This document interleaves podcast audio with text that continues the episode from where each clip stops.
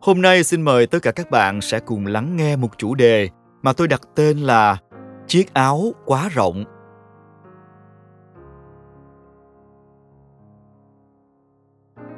Nếu một ngày gặp lại những người bạn cũ, bạn sẽ nói điều gì với họ?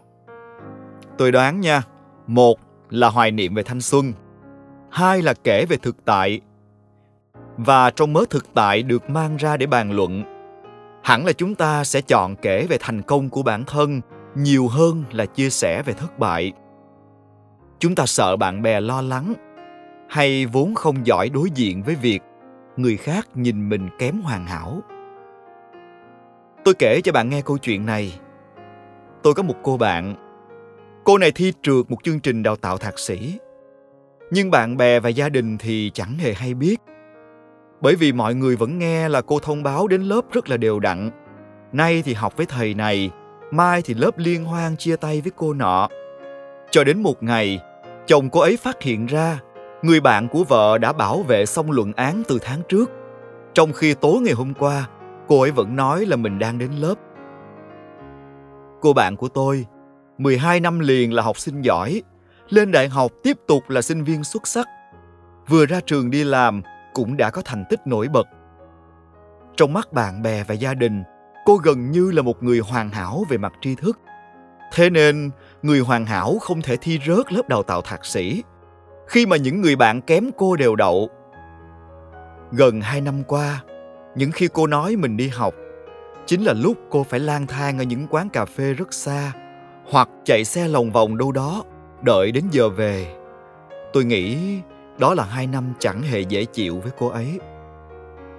Tôi chợt nhớ đến khoảng thời gian áp lực nhất cuộc đời mình. Không phải là lúc tôi làm ăn thất bại hay đi xin việc bị rớt vào mấy năm về trước, mà chính là cái khoảng thời gian sau khi biết điểm thi đại học nhưng chưa biết có đậu hay không. Nửa tháng trời đó, cả nhà tôi giống như đang sống trên một đống lửa, trong một không gian căng hơn dây đàn. Chỉ bởi đơn giản, ngày đó tôi cũng là một đứa con được kỳ vọng, cũng học hành giỏi giang suốt thời phổ thông. Nên điểm thi đại học ở mức lưng chừng đó, với bố mẹ tôi dường như là một cú sốc quá lớn. Nếu chẳng may không đủ điểm đậu, điều quan trọng chưa phải là tôi sẽ theo học trường cao đẳng hay trung cấp nào mà là gia đình tôi sẽ đối diện với dư luận ra sao đứa con hoàn hảo sao có thể rớt đại học vậy nên suốt nửa tháng trời đó, đứa con hoàn hảo đầy mặc cảm là tôi. Hoặc là tự nhốt mình trong phòng, hoặc là trốn đi đâu đó cả ngày. Không chỉ tôi không dám đối diện với bố mẹ, mà chính họ cũng không biết đối diện với tôi như thế nào. Tự nhiên nhìn cô bạn, tôi bất giác phát hiện ra có những người mang chiếc áo hoàn hảo toàn diện quanh mình. Đó là một người chị rất là đoan trang, mẫu mực cùng với một gia đình viên mãn. Nhưng mà kỳ lạ là tôi chưa bao giờ nhìn ra được niềm hạnh phúc trong đôi mắt của chị ấy. Tôi cũng có quen một anh đồng nghiệp được tiếng là gương mẫu, nhiệt huyết nhất công ty. Thế nên là lúc nào anh này cũng phải làm việc từ 8 giờ sáng đến tận giữa khuya. Không bao giờ từ chối cuộc gọi của khách hàng, dù đang ngay giờ ăn trưa vội vã. Rồi tôi cũng bắt gặp một gia đình văn hóa toàn diện ở ngay sát nhà có một ông bố luôn đạo mạo, tuyệt đối không bao giờ nhậu nhẹt với hàng xóm. Có một bà mẹ đi chợ cách nhà chỉ một vài bước để mua rau, cũng phải quần áo, tóc, tai, trang điểm chỉnh tề. Và nhà đó có một đứa con nổi tiếng khắp xóm, vì đi làm ở thành phố giỏi giang. Mỗi bận về quê, đều sắm cho ba má tivi, tủ lạnh. Tôi nghĩ đó là ám ảnh tuổi thơ của rất nhiều người khi mà bố mẹ đã thường xuyên lấy những hình mẫu đầy ngưỡng mộ đó để thúc giục chúng ta học học và học mỗi ngày. Giống như ba tôi ngày đó, luôn luôn háo hức ngày tôi thành đạt, rồi cũng háo hức khi lễ tết về thăm quê, cả xóm sẽ nhìn sang nhà của mình đầy ganh tị và ngưỡng mộ. Có lẽ tôi cũng hệt như bạn, như hàng triệu đứa con khác. Ngay từ ngày nhỏ đã được ba mẹ kỳ vọng vào hai chữ hoàn hảo chúng ta không thể nào chỉ giỏi văn mà dốt toán lại càng không có quyền giỏi thể dục giỏi môn tập vẽ mà lơ là lý hóa anh văn Nếu mà con xếp loại khá thì ba mong con là kỳ sau sẽ đạt lại giỏi.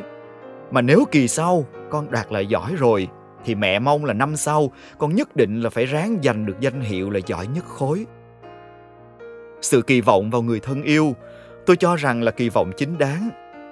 Nhưng kỳ vọng ai đó đến không có điểm dừng chính là liều thuốc độc vô hình mà cả mình và người thân đều chẳng hề hay biết. Vì chẳng hề hay biết, nên chính chúng ta đã tự mặc một chiếc áo hoàn hảo mà quên mất việc cởi ra chúng ta phải tô vẽ cho chính mình một hình dung sang chảnh mỗi khi họp mặt bạn bè chúng ta đã không thể thừa nhận với người thân, mấy năm nay con đang lao đao tìm việc. Chúng ta không cách gì chia sẻ rằng, mấy năm nay gồng mình trong công ty tài chính là địa ngục, bởi vì tâm hồn của tôi vốn dĩ thuộc về văn thơ, âm nhạc. Chúng ta phải mang một vẻ thành công không có thực để đối phó với những người thân thuộc. Vì chẳng hề hay biết, nên bố mẹ cho rằng con tôi thật sự rất siêu năng. Con mới năm tuổi đã đọc viết thông thạo họ liền cho con học vẽ, học múa, học đàn, với suy nghĩ rằng những gì có thể bồi đắp nhất định phải đầu tư ngay lập tức. Nhưng mà trên đời này, liệu có mấy đứa trẻ vừa tin tường toán, văn, ngoại ngữ lại giỏi hết các môn năng khiếu? Mà tôi đoán các ông bố bà mẹ chẳng rảnh để quan tâm con người khác thế nào đâu. Họ chỉ toàn tâm toàn ý tin rằng con mình là trường hợp siêu nhân ngoại lệ vậy nên tôi từng chứng kiến những khuôn mặt, con, cháu của bạn bè mình. Mới hơn 7 tuổi, đã đeo cặp kính dày cộm. Đeo trên lưng chiếc cặp có khi nặng hơn người.